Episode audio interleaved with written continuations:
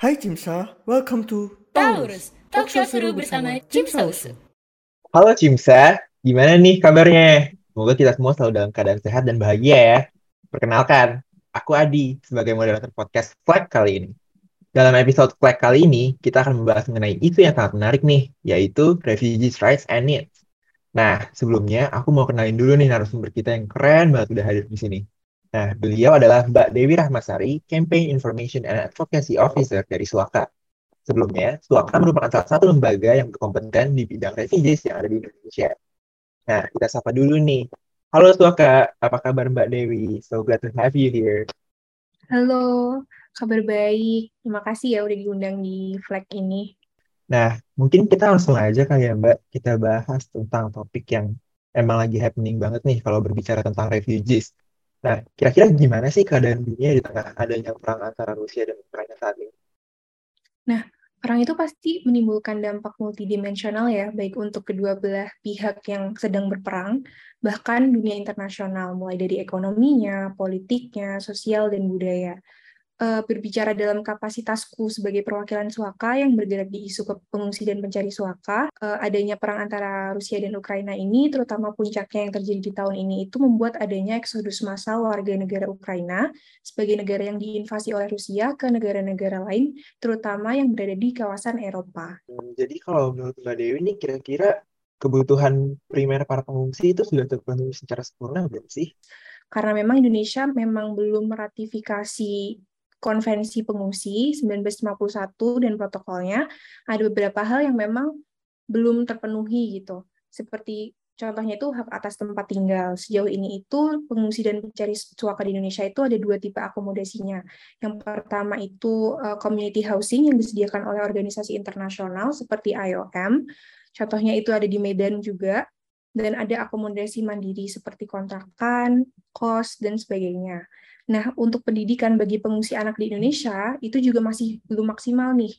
Adanya keterbatasan identitas yang dimiliki pengungsi membuat pengungsi anak susah untuk tergabung atau enroll di sekolah-sekolah yang ada di Indonesia. Walaupun sebenarnya memang sudah ada beberapa praktik baik di beberapa wilayah di Indonesia yang memperbolehkan pengungsi anak untuk bersekolah, tapi mereka itu masih belum bisa mendapatkan ijazah atau diploma. Padahal kan itu sangat penting ya untuk melanjutkan hmm. pendidikan ke jenjang yang lebih tinggi Betul. gitu. Kemudian bisa nggak Mbak uh, dijelasin kira-kira ada nggak hak-hak pengungsi yang tidak didapatkan atau dilanggar pada saat ini gitu di Indonesia? Wah, di Indonesia sendiri tuh masih bisa dibilang banyak banget gitu. Suaka sendiri di awal tahun ini bersama dengan jaringan masyarakat sipil pemerhati isu pengungsi dan pencari suaka di Indonesia, itu kita mengirimkan shadow report atau report bayangan ke Dewan HAM PBB atau yang bisa disebut dengan Universal Periodic Review terkait situasi hak pengungsi dan pencari suaka di Indonesia. Nah, beberapa hal yang kami sorot adalah hak atas pendidikan, karena memang di Indonesia sendiri pengungsi anak masih susah untuk mengakses pendidikan. Kemudian ada hak atas kesehatan, karena memang pengungsi di Indonesia tidak tercover oleh sistem kesehatan di Indonesia, jadi sangat sulit bagi mereka untuk apa ya berobat atau punya akses ke rumah sakit dan puskesmas, terutama karena alasan identitas dan jaminan untuk biaya tindakan atau biaya berobat. Sistem yang berbelit-belit juga harus mereka hadapi gitu di Indonesia kalau mereka perlu uh, mengakses rumah sakit atau puskesmas karena perlu rujukan dari banyak pihak dan yang terakhir ada hak atas kesempatan mata pencaharian dan itu biasa kita sebut sebagai livelihood gitu ya karena perlu diketahui juga pengungsi dan mencari suaka di Indonesia itu dilarang untuk bekerja berdasarkan perdirjenim atau peraturan dirjen imigrasi. Jadi mereka di Indonesia itu hanya bisa mengandalkan bantuan uh, baik dari organisasi internasional seperti UNHCR atau IOM maupun bantuan dari keluarga si pengungsi itu sendiri yang berada di negara lain. Karena uh, di beberapa negara kan pengungsi boleh bekerja ya, jadi mereka bisa mensupport keluarganya yang ada di Indonesia atau temannya juga, bahkan ada yang temannya juga mensupport mereka selama mereka di Indonesia. Kalau gitu, menurut Mbak Dewi, apakah ada peran dari pemerintah Indonesia dalam pemenuhan kebutuhan dan juga hak-hak dari para pengungsi itu sendiri? Dalam pemenuhan kebutuhan hak dari pengungsi yang ada di sini, karena masih belum diratifikasinya konvensi pengungsi dan protokolnya, jadi ada kesan resistensi gitu yang dilakukan oleh pemerintah untuk memenuhi hak-hak pengungsi dan pencari suaka di Indonesia.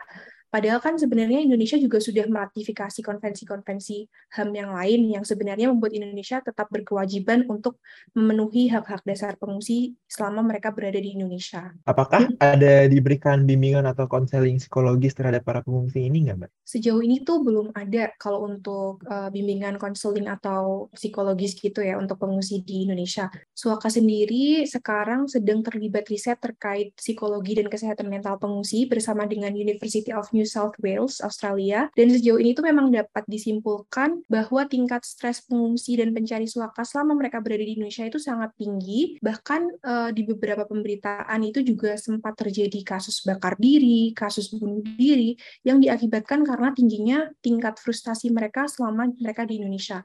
Karena kan mereka di Indonesia itu bisa sangat lama ya menunggu proses resettlement yang dan itu uh, tidak jelas gitu ya. Jadi kayak situasi mereka itu banyak ketidakjelasannya atau uncertainty-nya gitu. Jadi mereka di sini banyak kasus-kasus bunuh diri, bakar, bakar diri dan lain-lain udah mereka harus pindah lokasi, terus juga mereka harus negara orang yang nggak tahu mau berapa lama sampai masalahnya kelar dengan segala ya. permasalahan yang ada lagi dari perpindahan ya, itu. Benar.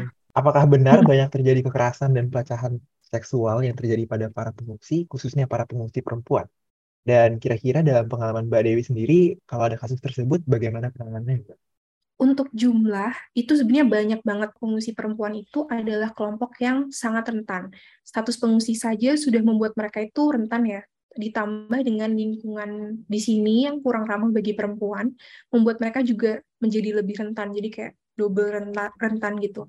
Tapi memang tidak semua korban itu berani melaporkan kejadian yang dialami. Suaka sendiri masih perlu banyak belajar dalam hal penanganan kasus terkait dengan uh, pelecehan seksual, karena memang hukum yang relatif baru, yaitu UU TPKS, sehingga belum banyak rujukan implementasi terkait dengan penggunaan pasal dan presiden dari sistem peradilan.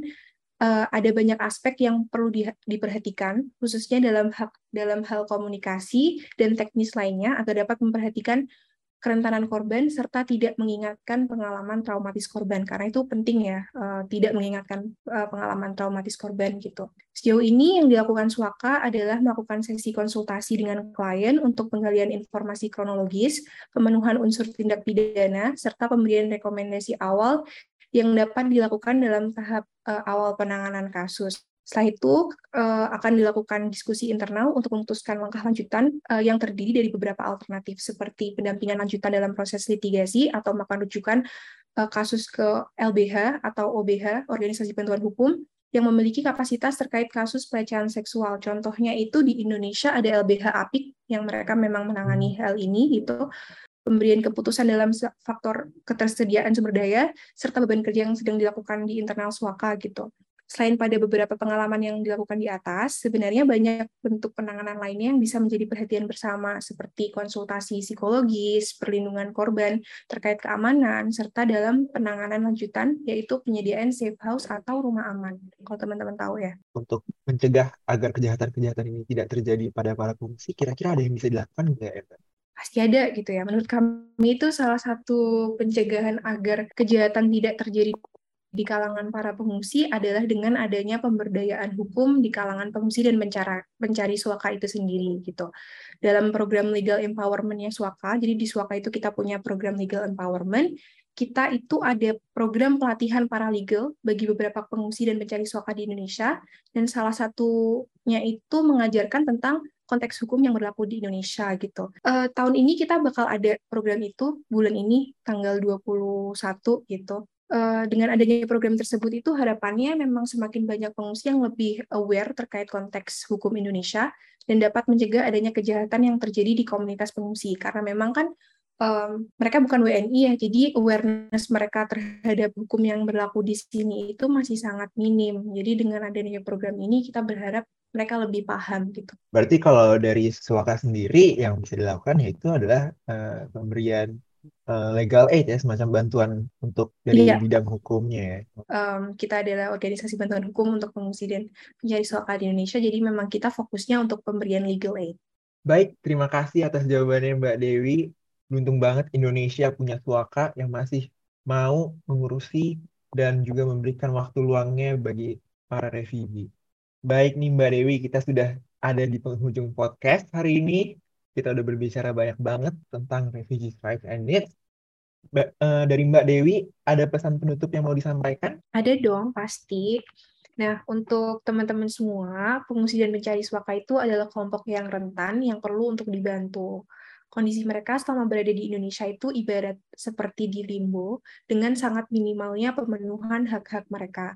Jadi setidaknya, mari kita hentikan stigma-stigma negatif yang menempel di mereka. Sekian dari aku, terima kasih. Wah, oke. Thank you very much, Mbak Dewi. Terima kasih banyak atas waktunya sudah berhadir di podcast hari ini. Kalau gitu, saya Adi sebagai moderator podcast episode kali ini pamit undur diri and see you in the next episode. And as always, be active with Kimsa. Jimsa, empowering medical student, improving nation's health.